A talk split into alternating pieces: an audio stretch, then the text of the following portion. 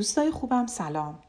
کتاب روباه بی دست و پا از قصه های کتاب بوستان شیخ سخن جناب سعدیه و مناسب گروه سنی ب و جیم امیدوارم از شنیدنش لذت ببرین.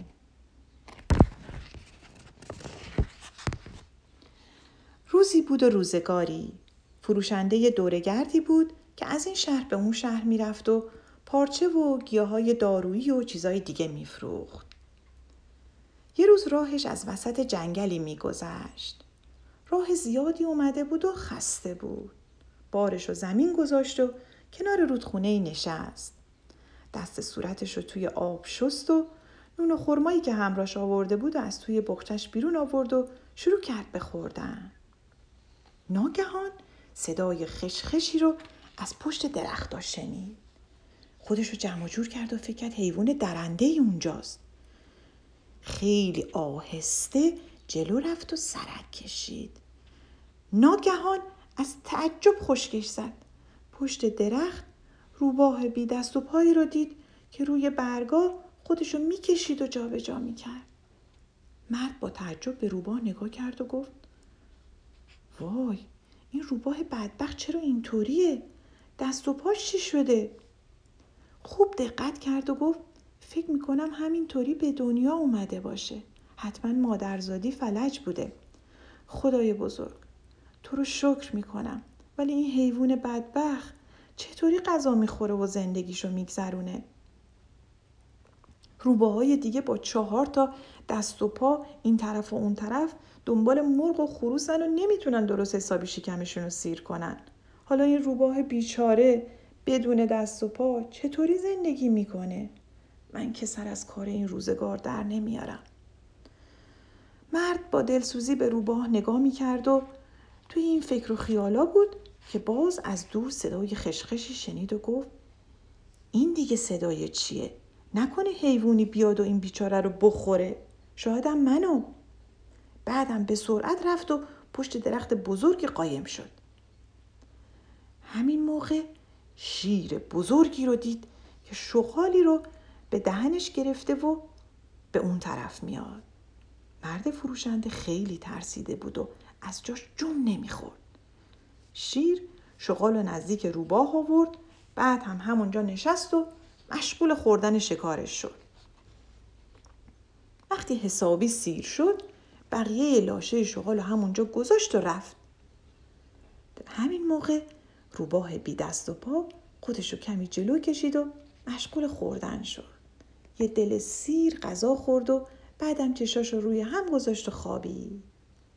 مرد فروشنده با خودش گفت منو بگو که چقدر برای این روباه دلسوزی می‌کردم.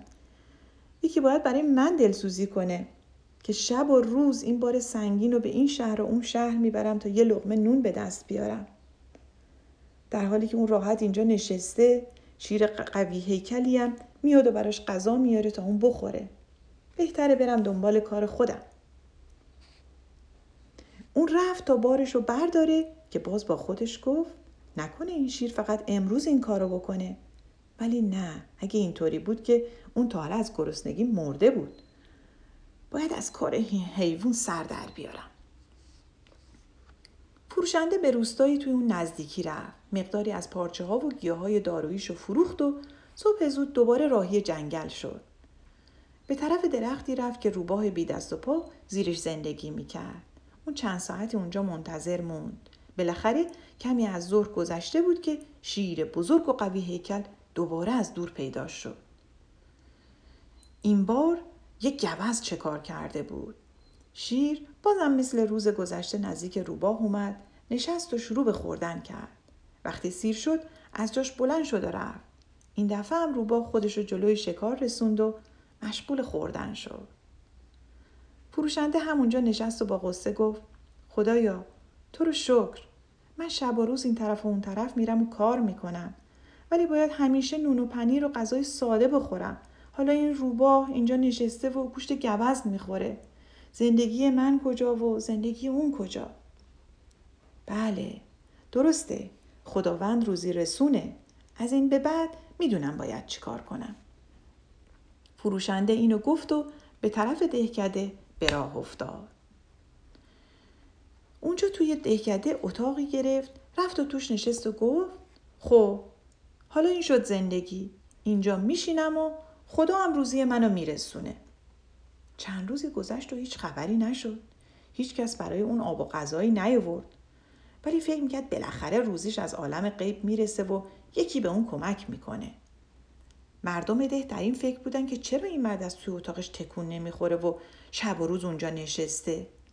کم کم لاغر و لاغرتر شد. طوری که از لاغری مثل پوست و استخون شده بود. توی همسایگی مرد فروشنده پیرمردی زندگی می‌کرد که حواسش بهش بود. بالاخره یه روز پیش مرد رفت و ازش پرسید که چرا شب و روز تو اتاق نشسته و دنبال کار و زندگی نمیره. مرد فروشنده همه چیز رو برای پیرمرد تعریف کرد.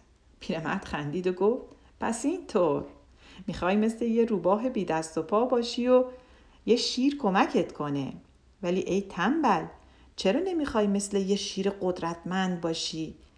طوری زندگی کنی که تو بتونی به دیگران کمک کنی نه اونا به تو. پیرمرد دانا نگاهی به سر مرد فروشنده کرد و باز گفت به خودت نگاه کن. تو جوون و نیرومندی. سالم و تندرستی. دست و پا داری. می‌تونی کار کنی. خجالت نمی‌کشی که مثل اون روباه بی دست و پا خودتو یه گوشه انداختی و می‌خوای مثل اون باشی؟ تو کجا و اون حیوان بدبخت کجا؟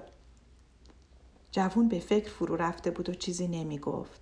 پیرمرد دوباره گفت بلند شو و دنبال زندگیت برو. بی خود وقت تو اینجا تلف نکن.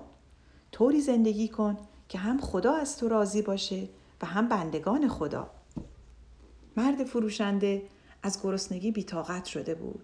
از جاش بلند شد بخچه وسایلش رو برداشت و به راه افتاد. اون به حرفای پیرمرد فکر می‌کرد و کم کم از دهکده و اون جنگل دور شد.